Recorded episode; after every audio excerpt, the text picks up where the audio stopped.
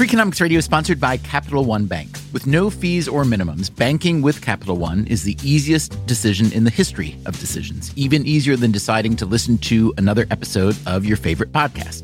And with no overdraft fees, is it even a decision? That's banking reimagined. What's in your wallet? Terms apply. See CapitalOne.com slash bank. Capital One N.A. member FDIC. Freakonomics Radio is sponsored by Cars.com. Have you heard about the Your Garage feature on Cars.com? Here's how it works you add your car to your garage to track its market value and cash in when the time is right to sell. Track both your car's historical and projected value. When it's time to sell, easily secure an instant offer from a local dealership or sell it yourself on Cars.com. Start tracking your car's value with your garage on Cars.com. We begin today on the south side of Chicago in Dawes Park. It's summertime. A bunch of teenagers are playing basketball. I got, I got. Some younger kids are hanging around nearby. They're just goofing off, and when they see a microphone, they do what kids often do they yell into it. And It's uh, all about the music, boy. It's the kind of neighborhood where growing up can be very hard. Just ask the guys on the court. living in Chicago, it's a whole bunch. Like, you know what I'm saying? You young and you black, you gotta watch your back at all times.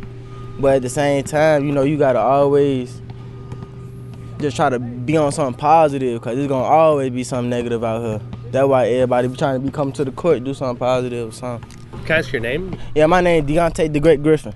D E O N T E, the Great D E G R A T E, Griffin. You know, that's worldwide. Deonte the Great Griffin is 18 years old. He recently graduated from high school, but not in Chicago. He grew up here, but a few years ago he left for Atlanta when one of his friends was shot and killed. The friend was 13. Like my dad ain't want me to go to high school down here just cause it's just so crazy. That's the thing about Chicago. It's pretty dangerous. Now, how dangerous is it compared to, say, New York? Well, relative to New York, it is amazingly dangerous. The homicide rates in Chicago are roughly three times higher per capita than the homicide rates in New York, believe it or not. That's Steve Levitt, my Freakonomics friend and co author. He's taught economics for years at the University of Chicago with a particular focus on crime. According to FBI data, the homicide rate in Chicago is 18.5 per 100,000 people. In New York, it's just 5.1. The big difference when you look at who's murdering and being murdered is that Chicago has very active gangs, very violent gangs, and for reasons I can't say I understand very well, New York has never really had gangs the way that Chicago has gangs. Indeed, while it's famously hard to get good data on gang numbers, law enforcement groups estimate that Chicago has more than 100,000 gang members, while New York, a much larger city, has only around 20,000. So it's easy to believe that that has something to do with Chicago's higher crime rate, although we should say that Chicago isn't even in the top 10 when it comes to the most violent big American cities. There's Detroit, Oakland, Memphis, St. Louis. In any case, Chicago is plenty dangerous, so much so that the Chicago Public Schools, the CPS, asked Levitt and some colleagues for help. They were extremely concerned about the pattern of violence against Chicago public school students. So, actual students who were being shot, not necessarily in school, almost never in school, but when they weren't at school. And it's actually remarkable how many of these students were being shot. It was something like 250 Chicago public school students were being shot each year, of which about 20 or 30 were, were dying. The CPS had launched a program in 2009 designed to prevent violence and keep kids in school. It was considered particularly innovative. It offered full time mentoring, it gave students part time jobs. It was, however, an expensive program, about $15,000 per student per year. So the CPS wanted Levitt and his colleagues to help figure out how to allocate this precious resource. The plan was to pay special attention to roughly 200 kids who were considered most at risk. And so, what they asked us to do was to try to come up with a model, uh, a, a statistical model that would help them figure out who they should target this program for. And so um, they gave us a really unique data set. We had uh, the identities of every student in the Chicago Public Schools, and we knew a lot about them, about their grades and whether they came to school or not, and and uh, even about their criminal background, whether they had been sent to juvenile detention. So Levitt got to work along with a couple of colleagues, Dana Chandler and John List. They analyzed the identifying characteristics of students who'd been shot in the past in order to help predict which kids might be targets in the future. Some of the characteristics jumped right out at them. The single best predictor of being shot overall, as is so often the case with crime, turns out to be being male. It was almost exclusively boys who got shot. Okay, no big surprise there. There were some other unsurprising traits. Having been to uh, juvenile detention, um, having dropped out of school, having low GPA, all of those things predicted who would get shot. Race was a very prominent factor, or so it seemed. An African American boy was 20 times more likely to be shot than, than a white boy who's going to the Chicago public schools. And yet, once you controlled for information about the neighborhoods and the grades and the past history and things like that, the role of race really disappeared. So it was it was a case where the race of a kid was more a, a, symptom of some of the behaviors that might be involved rather than actually the race itself was determining the being shot. Okay, how well did your predictive model seem to work? Well, it worked okay, but not not fantastically well. We could isolate a group of kids out of sample who were about 20 times as likely to be shot as the average kid. So it, uh, that sounds impressive when you think about it, but the likelihood of being shot is so low in the sample that actually we were only able to predict one one or two shootings over this set of kids. So it's an interesting case about with statistics how if you present it one way, wow, that's really impressive. But if you really dig down into it, you realize, wow, it's just, this is such an unlikely and random act, semi-random act that uh, we really didn't have much predictive power at all. All right, so Levitt and his colleagues weren't much help on that dimension. But they also tried to figure out the efficacy of the program the school was already running, the program that tried to keep kids in school and away from violence. One component of this program was run by a national nonprofit called Youth Advocate Programs, or YAP. It was one of these urban programs where they had mentors and they came in and they, they tried to coach the kids and teach them to do the right thing, that sort of stuff. you sound so enthusiastic about it, yeah? well, you, once you know the results, it's hard to be enthusiastic about, about the program. All right, give me the results then. Well, the results were we really didn't see any effect at all. Now, it wasn't a perfect study um, because we, as much as we pushed and prodded on the Chicago Public Schools to run it as a randomized experiment, which you and I and a lot of other people have been advocating when it comes to, to doing social science, uh, they weren't willing to do that.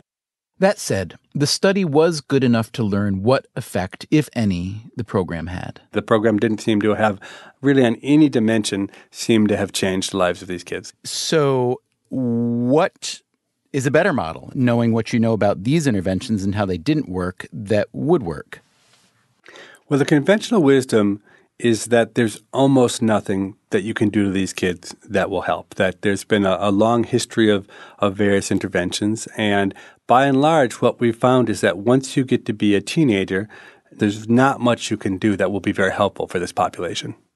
The idea is that a lot of our bad habits are pretty fixed by adolescence, and it's really hard to rewire a teenager who's already in trouble or heading for trouble.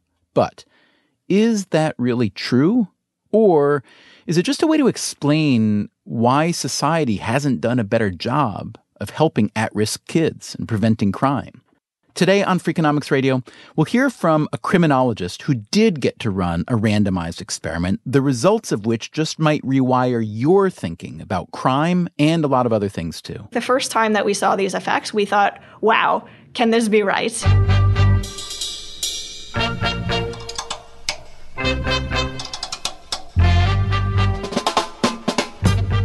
From WNYC, this is Freakonomics Radio the podcast that explores the hidden side of everything. Here's your host, Stephen Dubner.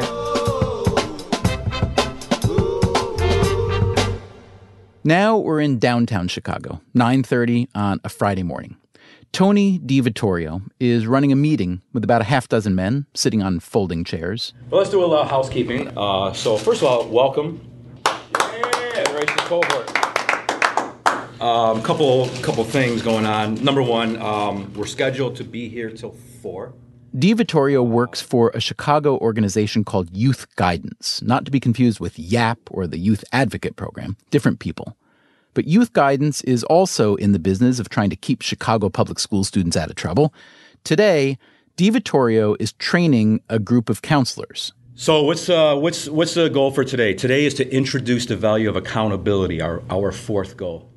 DiVittorio's background is in psychology. He'll drop phrases like hostile attribution theory and positive thought replacement. But he also knows what it's like to grow up in a rough neighborhood, like the students he's trying to help. Uh, born and raised in the southwest side of Chicago, so I had that that experience of being an at-risk youth myself. DiVittorio also calls himself a rites of passage elder. He's thought a lot about what it means to be a man, to become a man. He and his father had a difficult, distant relationship, DiVittorio has worked through a lot of old emotions, poked a lot of old wounds, and over time, he incorporated this thinking into his work with teenagers, and he built a program he calls Becoming a Man, or BAM. He'd get young men to sit down in a circle and talk about the authority figures in their lives, about why they shouldn't drop out of school. I was working with these youth who were referred to me for anger issues, cutting class, yelling at their teachers, what have you. And I was operating within these different modes. I was a clinician, I'm a psychologist, doing counseling, having these boys explore the men they want to become and, and passing on this knowledge and getting them to do what we call a deep dive. I realized that what, whatever I was doing was effective because the teachers kept referring the boys. They kept seeing some emotional regulation with the boys. The boys kept coming back, opening up in these circles. And I sat down in 2001 and said, What is it that I'm doing? What, what's happening here? It was only when he set his method down on paper, DiVittorio says, that he realized what he was doing. Oh, I see. I'm doing cognitive behavioral therapy. Cognitive behavioral therapy, or CBT, is a form of psychotherapy that's pretty common in mental health treatment, although not in the kind of social work that DiVittorio does. It's meant to be a short term, pragmatic approach to helping people solve problems. As the name implies, it's meant to change behaviors without necessarily dwelling on the underlying psychological sources of those behaviors, as talk therapy does. CBT tries to get people to think differently about behaviors that have become practically automatic, to respond more thoughtfully to stress, and not just in a purely therapeutic realm. CBT has actually, interestingly, been proven effective in lots of other domains. That's Sarah Heller. For depression and anxiety, for medication adherence, for smoking cessation, we know that CBT is a strategy that works in a short amount of time to change behavior. Uh, what we didn't know is sort of that it could apply to these other types of policy relevant behaviors like dropout and crime. Dropout and crime. That's exactly what Heller wanted to learn about. She's a professor of criminology at the University of Pennsylvania. She also participates in the University of Chicago's Crime Lab, which is a network of researchers who try to find empirical solutions to crime and violence. The Crime Lab developed because the University of Chicago was desperate to try to help the city come up with ways to solve the gun violence problem in Chicago and elsewhere. Uh, and so one of the first things the Crime Lab did was to run a design competition and to sort of announce to the city, give us all your best ideas for reducing gun violence. We're going to pick the best idea, uh, raise the money for it, and make it happen. And that's how Heller and her colleagues got acquainted with Tony DiVittorio and his BAM project. In 2009, the Youth Guidance Organization won the design competition. Now, this was a major victory. The Crime Lab helped Youth Guidance raise nearly a million dollars in funding. But it was also a challenge. DiVittorio and BAM had been operating in just a single public school in Chicago. Now they'd be in over a dozen schools, working with a lot more kids. In 2009, I was the only BAM staff. I've, from, for 10 years, it was just me. And now we have 60 BAM counselors or something like that. Here's how it would work DiVittorio and the other BAM counselors would meet with students inside their schools during regular class periods. That way, the kids wouldn't have to get themselves somewhere else after school for the therapy. It was a one hour session once a week. Each student had the chance to take up to 27 sessions during the school year. The Crime Lab's generous funding came with just one catch. BAM had to let Sarah Heller and the other researchers evaluate the program to see whether it actually worked. The key was to set up the project as a randomized controlled trial. The population of eligible students would be divided into a treatment group who'd get the CBT intervention and a control group who wouldn't. The random division was accomplished by lottery. So, you know, everyone sort of appreciates the idea. There's no nepotism involved. You don't have to pick and choose which kids deserve to be in the program or not. Or on the more challenging end, the youth don't feel like they've been singled out because they're in trouble, right? It's just sort of the luck of the draw. The kids who did get drawn were now placed in the BAM program. The idea was to teach them to slow down their thinking when they ran into challenging situations to control their immediate impulses. The basic theory rests on something that we're calling automaticity or automatic behavior. And automatic behavior is something we all engage in all the time, right? It's just behaving without consciously thinking about and it. And probably don't, well, you just said it without consciously thinking about it. There are probably all kinds of behaviors that we all do, whether bad behaviors or otherwise, that we we probably think we're deciding to do, but we're really just doing purely out of habit or automaticity, yeah? Exactly. And it's a good thing we do because it's actually very cognitively costly to think about every action. Right. It would take forever. We'd never get past breakfast if we had to make every decision from scratch, right? Right. I mean, think about even opening a door, right? If you have to consciously think, okay, there's the doorknob. Now I'm going to reach out and I'm going to clench my fingers around it, right? I mean, that's a very simplistic example, but there's all sorts of things that really require a lot of automaticity in everyday life. Oftentimes, automatic behavior is very adaptive. But in some circumstances, it can be maladaptive, especially when your automatic response is ill suited to the situation that you're in. Heller worked with several colleagues on this study from a variety of disciplines Jens Ludwig, Sendhil Mullainathan, Harold Pollack, and other academic heavyweights. The notion of automaticity was drawn in large part from the worldview of the psychologist Daniel Kahneman, whose work we often discuss on this show. In fact, the research paper that Heller and the others would write is called Thinking Fast and Slow, which is the same name as Kahneman's 2011 book. It describes the two avenues of thought we all engage System 1 and System 2. System 2 is a more deliberative style. System 1 is so fast and emotional as to be automatic. But people from different backgrounds have different automatic responses. Think about a youth walking down the street in an upper middle class neighborhood. If someone comes up and demands his cell phone, probably his automatic response is going to be to hand it over and then go run and tell an adult. And he's built up that automatic response over many years of being in situations where that has become very adaptive, right? Where adults are reliable, where compliance is a constructive behavior. And so when that kid then shifts over to the classroom and the teacher says, All right, everyone, sit down, it's time to start class, compliance might be the automatic behavior and it's very adaptive. Okay, so that's that kid, but not all kids. Right. So now think about a youth who's growing up uh, in a much poorer neighborhood where there's a lot more chaotic environments, where compliance is probably not the adaptive thing, right? So there's a lot of evidence about street life in poor neighborhoods and how important it is to stand up for yourself to show that you're not a victim, right? Because if you just comply with every request that comes your way, you're going to get beaten up quite a lot. And so there you might develop an automatic response that's a little bit maybe more aggressive, more assuming that other people are hostile, trying to avoid conflict until it comes, and then really strongly standing up for yourself. And so if someone in that environment says on the street says, "Hey, give me your cell phone," uh, your response is probably going to be at least a little bit less polite than "Here you go." Right. and so if you think about right what that person might do, there might be shoving or fighting, there might be some profanity. If you then think about that youth in a classroom where the teacher says, "Everyone sit down so we can start class," that might feel like automatically the same situation, right? Someone is challenging you. You might feel like something is at stake for you. But if you have that same aggressive reaction in front of the teacher, you're going to get kicked out of class.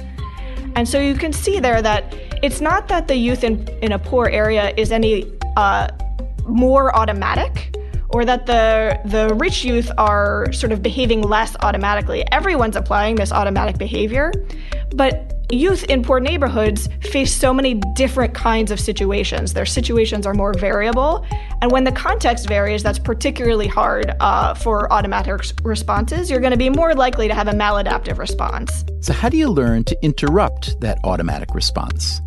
That's what Tony DiVittorio and the BAM program are all about. The students in the program would participate in a variety of CBT routines. One of them is known as the fist exercise. So, the fist is very interesting. It's one of the first things uh, that youth do when they're starting the BAM program. It works like this DiVittorio, or another BAM counselor, would bring roughly a dozen teenage boys into a classroom and invite them, not tell them, invite them to sit in a circle. More often than not, the boys do it. And before I say anything, I say, find a partner. Stand up, find a partner, go anywhere in the room you'd like. Just don't stand on any tables, don't go by the teacher's desk. And so they pair off. And I say, listen, pay attention to what I'm about to say. One person be letter A and the other person be letter B in that partnership. Go ahead and decide. The kids decide who's who. And then I say, letter A, go ahead and make a fist. Now all the A's make a fist. Letter B, partner, you have 30 seconds to open up letter A's fist. But hang on, let me give you the rules. There's only one rule There are no rules. go. Open your fist. Come on. And you can imagine what happens in a room full of adolescent boys who have just been told there are no rules. All hell breaks loose. They start beating the crap out of each other. Right? Everyone's sort of chasing after each other, trying to get the fist open. 10 out of 10 times they're physically fighting. Sometimes they do headlocks. Teachers are walking by thinking that we're out of control. It goes on for about 30 seconds. Time out, time out. They switch partners. The other person closes his fist, so there's sort of equal opportunity bashing going on. You do it again. Same thing happens. It's utter chaos. And then Tony will blow the whistle and bring everyone back for the debrief. Their heart's elevated. They got a smile on their face. They've had some fun. And he'll say, okay, how many of you succeeded in uh, opening your partner's fist? Raise your hand. You know, maybe three people. And Tony will say, well, that's interesting. It doesn't seem like a very difficult task. Uh, tell, tell me the kinds of things that you tried. How did you get the fist open or how did you try? And you go around the circle. And they'll say, well, you know, first I grabbed his wrist and twisted, but he got away. So then I tried a kidney punch. And Tony's saying, interesting, interesting. And I say, you know, it's interesting. Not one of you asked your partner if he could open up his fist. Right? No one ever asked the partner to open his fist. And Tony will say, well, why not? And they'll say things like, well, he would have thought I was a punk. He never would have done it. Or it wouldn't work. And Tony will say, well, how do you know? Well, how do you know it wouldn't work? And so this starts a conversation about how you know what other people are thinking and how you know how they'll react to things unless you sort of try and ask. Now I go into lecture mode. They're at the edge of their seat, and I talk about Did you know that a powerful man, an exceptional man, is a man who is willing to ask for what he wants? Listen, there's times I got to take things, and I know being on the street, sometimes I have to be in that kind of thinking. But there's other times, man, where that ain't gonna work, and I have to know how to ask for what I want. They're quiet, their eyes are real big, they're hearing a soft skill. It's a very engaging way to get youth to start to think about their own thought processes, to think about other people's thought processes, without having to sit down and give them instruction about what metacognition and thinking about their own thinking means.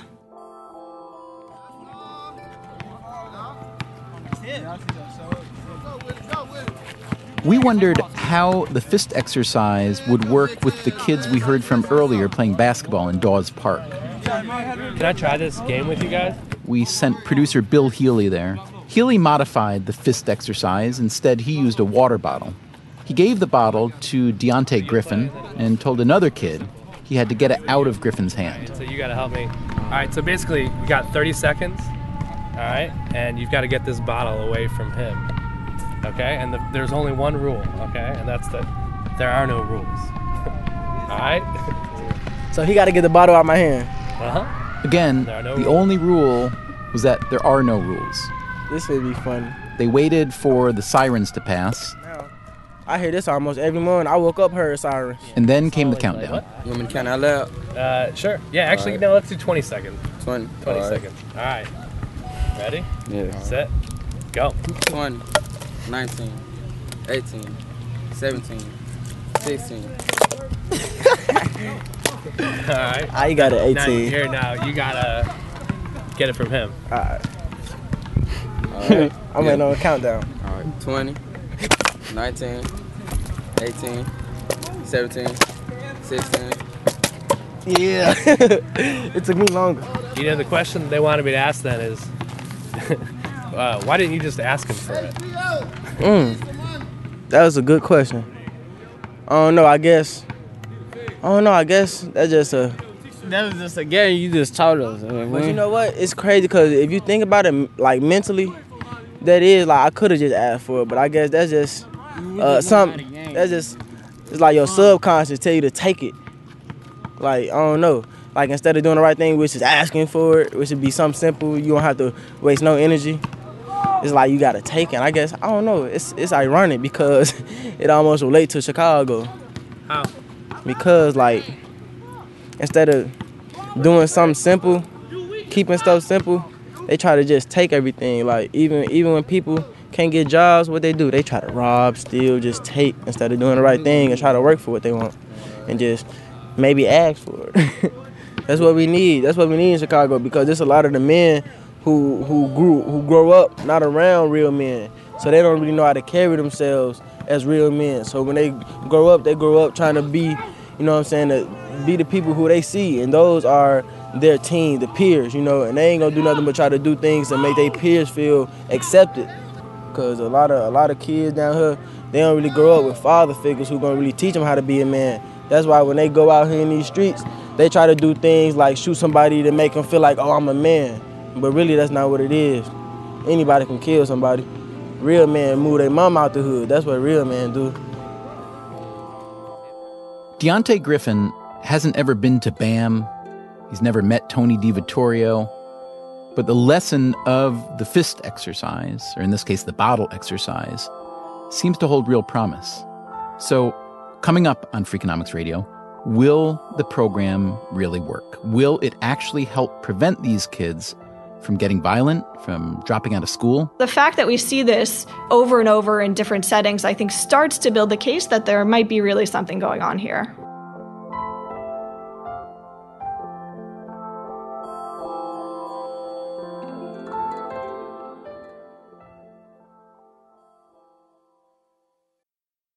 Freakonomics Radio is sponsored by Canva. Supercharge your work with AI powered Magic Write in Canva Docs. You can just describe what you want to say in a few words, and Magic Write will generate a draft in seconds. You can use it for sales proposals, marketing plans, job descriptions, meeting agendas, you name it. Tweak your draft, and you're done. It is a serious time saver and the perfect way to beat the blank page. Generate your draft with Canva Docs at canva.com, designed for work. Freakonomics Radio is sponsored by Amica Insurance. Amica Insurance is all about empathy. They know your auto, home, and life insurance are more than just policies. Home insurance is about protecting the life you've built. Auto insurance is there to protect you on the road ahead. That's why Amica takes a consultative approach to help protect what matters most to you. They are a customer owned insurance company that puts your needs first, and their representatives are available 24 7 for claim related matters. As Amica says, empathy is our best policy. Freakonomics Radio is sponsored by FedEx. Dear small and medium businesses, no one wants happy customers more than you do. So you need a business partner just like you, like FedEx, who understands your passion for serving your customers because they have the same commitment towards you. That's why FedEx offers you picture proof of delivery, packageless and paperless returns, as well as weekend home delivery to 98% of the U.S. population on Saturday and over 50% on Sunday. See the FedEx service guide for delivery information. Trust FedEx for timely deliveries. See what FedEx can do for your business. Absolutely, positively FedEx.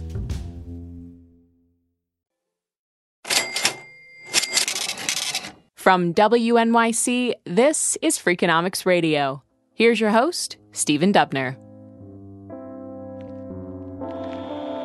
As you have likely gleaned by now, the Chicago youth counselor Tony DiVittorio has a pretty dynamic personality. Guys, we're going to start up again. He's sincere and he's funny. You can tell he loves working with young people and teaching others how to work with young people. During the training session for BAM counselors, he connects easily with the other men. And we're going to uh, we're gonna have some fun now. In addition to the fist exercise and drills like that, DiVittorio likes to use role playing. He wants to get kids to think critically about their own behavior. My favorite one, I'll, I'll share with you. My favorite one is called High School Day. High School Day is about learning to take an emotion like anger and channel it into something more positive. DiVittorio talks to the kids about the difference between a savage energy and a warrior energy. The savage energy, he says, is a completely normal emotion. And warrior energy is taking normal savage energy and making a choice to express it positively. He has them act out situations they're likely to encounter in their own lives. One kid will play the role of a high school security officer who's filled with warrior energy, and another kid plays himself, a student on his way to class. You're the student and you're on your cell phone walking through the hall and you're filled with savage energy today. No one tells you what to do. You know, you come from the streets, man. You're badass, you know, that kind of thing. And then you have them act out these scenarios. They have a lot of fun with it. And then you process it. What was it like to be in savage energy? What was it like to be in warrior energy? Did you feel like a punk? And you get them reflecting upon that. And then you go into act two where maybe now the security officer is having a bad day he or she is filled with savage energy, but the student, man, he's coming to BAM and he's trying to do this warrior energy thing and he's full of respect and this and that. And now the security guard officer is like, You got a suspension, you got this, you got that. And the student has to, in a role play, stay in warrior energy. The boys learn what it feels like to not lash out, to not act on impulse. Then DiVittorio sits them in a circle and they dig deep. They talk about their strong points, they talk about what trips them up. And this is when the boys really open up. Man, every time I think about my father or, you know, something, and we start to see why it's difficult for this youth to come into the school and go to algebra class and sit there and learn algebra because all this all the truth comes out in that circle and we're able to really now get to some real concrete solutions to how to handle this what DiVittorio and BAM don't do says Sara Heller is tell kids how they should and shouldn't behave. So they're not teaching youth never fight. That would be a stupid thing to teach youth in these neighborhoods. Uh, it's just trying to teach youth to slow down a little bit, be a little bit more reflective rather than reflexive in their thinking, and just think for those, you know, five seconds what kind of situation am I in? Do I need to tamp down this automatic response or not? So this all sounds good, right? CBT with at risk Chicago teenagers, getting them in touch with their emotions and their automatic responses. But did it work? It's all well and good to run crime prevention programs and stay in school programs, but if they don't prevent crime and keep kids in school, aren't they kind of a waste of time and money?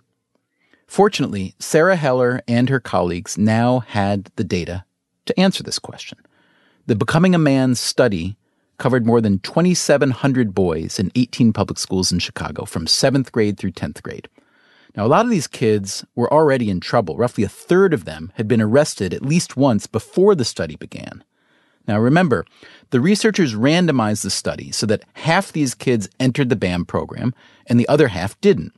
This allowed Heller and her colleagues to look at arrest and school dropout data in the 12 plus months after the BAM program began and compare the boys who got the treatment to those who didn't. So, the first year of BAM, we saw a 44% decline in violent crime arrests uh, and a 36% decline in other non violent, non property, non drug arrests. Um, we see an increase in school engagement that we think might end up eventually, once the kids are old enough, improving graduation rates by maybe 7 to 22%. Right. So the, the improvement is wildly large, at least to my eyes. It's almost, you know, I don't want to say too good to be true. I don't mean to imply that I, I don't believe it, but wow, it seems as though it really works, yeah? I mean, I agree with you. I think the first time that we saw these effects, we thought, wow, can this be right? So, just to be sure, Heller and her colleagues did a second randomized study of another season of BAM counseling, fairly similar in scope to the first. The effects weren't as large as the first study, but still large. Same program, different set of kids, are also finding about a 30% decline in overall arrests. Even so, Heller and the other researchers wanted to make sure they were measuring the efficacy of CBT generally and not just the BAM program. After all, Tony DiVittorio is a really likable guy. Plus, he's built like a boxer. He just looks like someone you want on your side. One of the things you might worry about with the BAM program is it is it just that Tony, who developed the program, is so charismatic and so good uh, that he's having these effects? Could this possibly work in other settings with different types of youth? Even DiVittorio says it's hard to know what the magic ingredient is. Yes, BAM uses a lot of CBT, but also some mentoring and rites of passage work. BAM is, since it's such a mix of these different theories, it's trying to figure out what are we really measuring here. So the University of Chicago Crime Lab researchers ran a third experiment. This one having nothing to do with BAM. This one was a rather accidental experiment that happened at the Cook County Juvenile Temporary Detention Center, the JTDC which is the youth detention center where youth go between the time they get arrested and when the court decides what they want to do with them. So, on average, youth are there for only three weeks, although there's a lot of variability in how long youth stay. And uh, historically, the JTDC uh, has been a very challenging place. There was an ACLU lawsuit that ended up with the federal government appointing administrator there who started a series of reforms. And some of these reforms involved cognitive behavioral therapy or CBT, so the youth engage in CBT every day. And for various reasons, those reforms got frozen halfway through, such that half of the residential units within the center were operating under this new CBT based system, and half weren't. They were operating under the status quo. Oh, perfect for you then, right? Exactly. So if you're a researcher, your uh, spidey sense should be tingling right now. so we talked to the administrator and we said, well, how do you decide which youth to place in which centers? You know, do you try to keep youth separate by gang affiliation? And he says, no, no, no, I like to really mix them up. Uh, and we say, well, do you try to place youth who you think are going to benefit most from the CBT programming? And he says, no, you know, basically, it's practically random. And we said, Really? Random, you say? How interesting. and so we talked to him about the benefits of making it actually random so that we could learn from what was going on there. And in fact, the whole nation could learn from what's happening in Chicago's detention center. And he was excited and agreed. And so we worked out a system with the staff to randomly assign whether youth went to the CBT centers or the non CBT centers, which sets us up for an, uh, an evaluation. And there again, we're seeing declines in return rates to the detention center uh, 12 to 18 months later that are about 20% lower uh, than in the control group. And so the fact that we see this over and over in different settings, I think, starts to build the case that there might be really something going on here. Sara Heller and her colleagues wrote up the two BAM studies and the JTDC study in a research paper. Given the evidence of sizable behavior change across all three interventions, they pointed out, it's worth noting what these interventions are not. They do not involve academic remediation, or vocational education, or job training, or paid temporary jobs, or internships, or early childhood education, or cash, or in kind transfer to reduce poverty. In other words, these interventions don't involve any of the conventional and often expensive treatments that are typically used. Cognitive behavioral therapy is relatively dirt cheap. That's right. It's very low cost, especially in the detention center where the staff are already there, the building's already there. The All you have to do there. is sort of, right, change what you're doing for a half hour a day. That is incredibly low cost. Um, so the BAM program happens in schools. So when you're training mentors and bringing them into schools and you have some administrative costs, there's still a cost to the program. In that first year, it was about $1,100 per participant. But relative to the other types of interventions we think about, they're incredibly inexpensive. And so the sort of the benefit cost ratio is really high, which is good news, right? Because if you're thinking about trying to eradicate poverty or solve the failing school problem in, in urban areas, those types of tasks, not that they aren't worth doing, but they're incredibly expensive. They take a lot of time. And so we, here we have interventions where, with an average of 13 sessions, you can change future behavior by quite a lot. This is the sort of cost benefit analysis that economists and other academics are fond of, but which isn't always welcome among the people who are actually responsible for trying to solve problems. There are politics to be considered, there are vested interests. Sara Heller says that the city of Chicago and its mayor, Rahm Emanuel, were supportive of this research and they ought to be commended for it not every policymaker wants to know if the uh, the way he's spending money is the right way. You know, people have programs that they like that they want to support. It's a scary thing to open them up to evaluation. you know, we might have evaluated these programs and found out that they didn't work at all or even that they had harmful effects.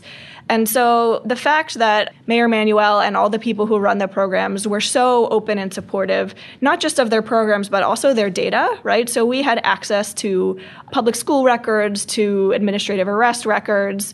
That's a really remarkable thing. And I think the studies wouldn't have been possible without that kind of support. You know, I'm in Philadelphia now, and I think the city here is very interested in rigorous evaluation. So I think it's a good lesson for other cities who are thinking about how to improve outcomes for their city's youth. Um, that it, it, doesn't have to be scary to work with researchers. Some of us uh, understand the challenges and the limitations that they face, and so you know I hope that this. Um, doesn't just sort of talk about these programs and these ideas, but also helps people think about the benefits of incorporating rigorous evaluation into what they're already doing. So your evidence is compelling that these forms of CBT work, that these interventions work. Um, what do you know about the lasting effect? In other words, is this a kind of do you teach people how to make a different, less automatic decision that will help them in a number of ways, but that if they don't keep getting the CBT, then they'll kind of forget or revert? Or is there evidence that it lasts?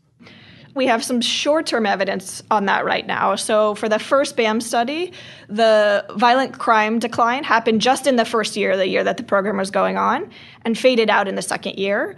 But the schooling engagement increase lasted through the year following the program.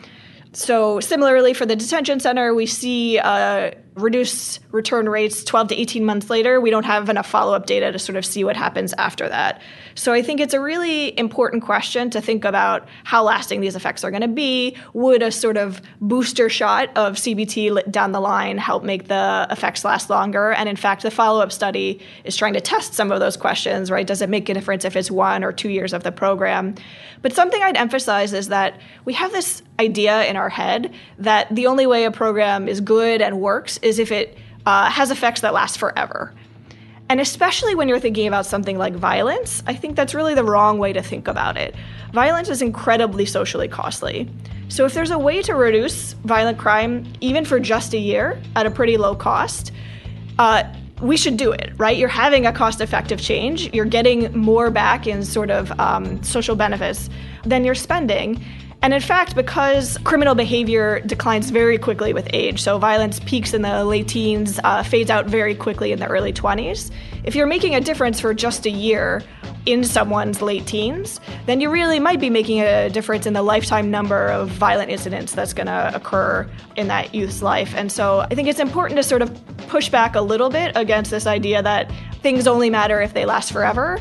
Although obviously we would love the effects to last forever, and so we're sort of working to figure out what combination of interventions and for how long uh, can help the effects last.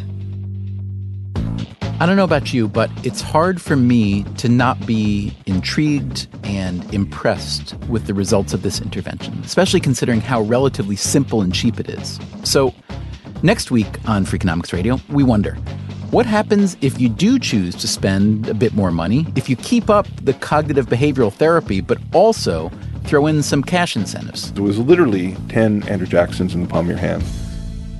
Now, this wasn't in Chicago or even the US, but in Liberia. And if you think it's tough getting a teenager in Chicago to stay in school, think about what it takes to turn around a former Liberian child soldier. Child soldiers were always used in those kind of instances to torture even if there was a case where in such a person needed to be executed, they would always want to use child soldiers to do that. CBT and cash payments in Liberia. That's next time on Freakonomics Radio.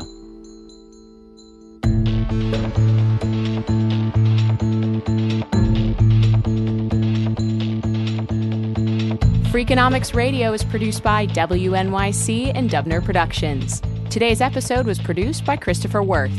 Our staff includes Irva Gunja, Jake Howitt, Merritt Jacob, Greg Rosalski, Caroline English, and Kasia Mihailovic. We had help this week from Matt Fidler.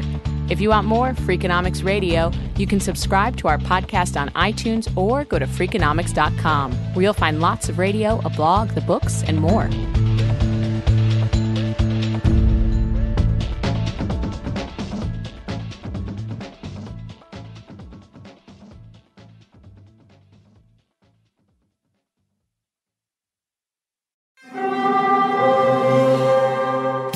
Hear that? It's the call of the Crave. And when the Crave calls, you know what to do. Try the $5 Bacon Bundle, because the only thing better than a White Castle slider is a White Castle slider topped with crispy hickory smoked bacon. So pick any two of either the Bacon Cheese Slider, 1921 Bacon Cheese Slider, or Chicken Bacon Ranch Slider. And also get a small fry for just $5 with the $5 Bacon Bundle. White Castle. Follow your crave. If a friend asks how you're doing, and you say, I'm okay. when the truth is, I don't want my problems to burden anyone. or you say, Hang it in there. because, If I ask for help, they'll just think I'm weak. then this is your sign to call, text, or chat 988 for free, confidential support. Anytime. You don't have to hide how you feel. The living room is where you make life's most beautiful memories. But your sofa shouldn't be the one remembering them. The new life resistant, high performance furniture collection from Ashley is designed to withstand all the spills, slip ups, and muddy paws that come with the best parts of life. Ashley high performance sofas and recliners are soft, on trend, and easy to clean. Shop the high performance furniture in store or online at ashley.com. Ashley, for the love of home.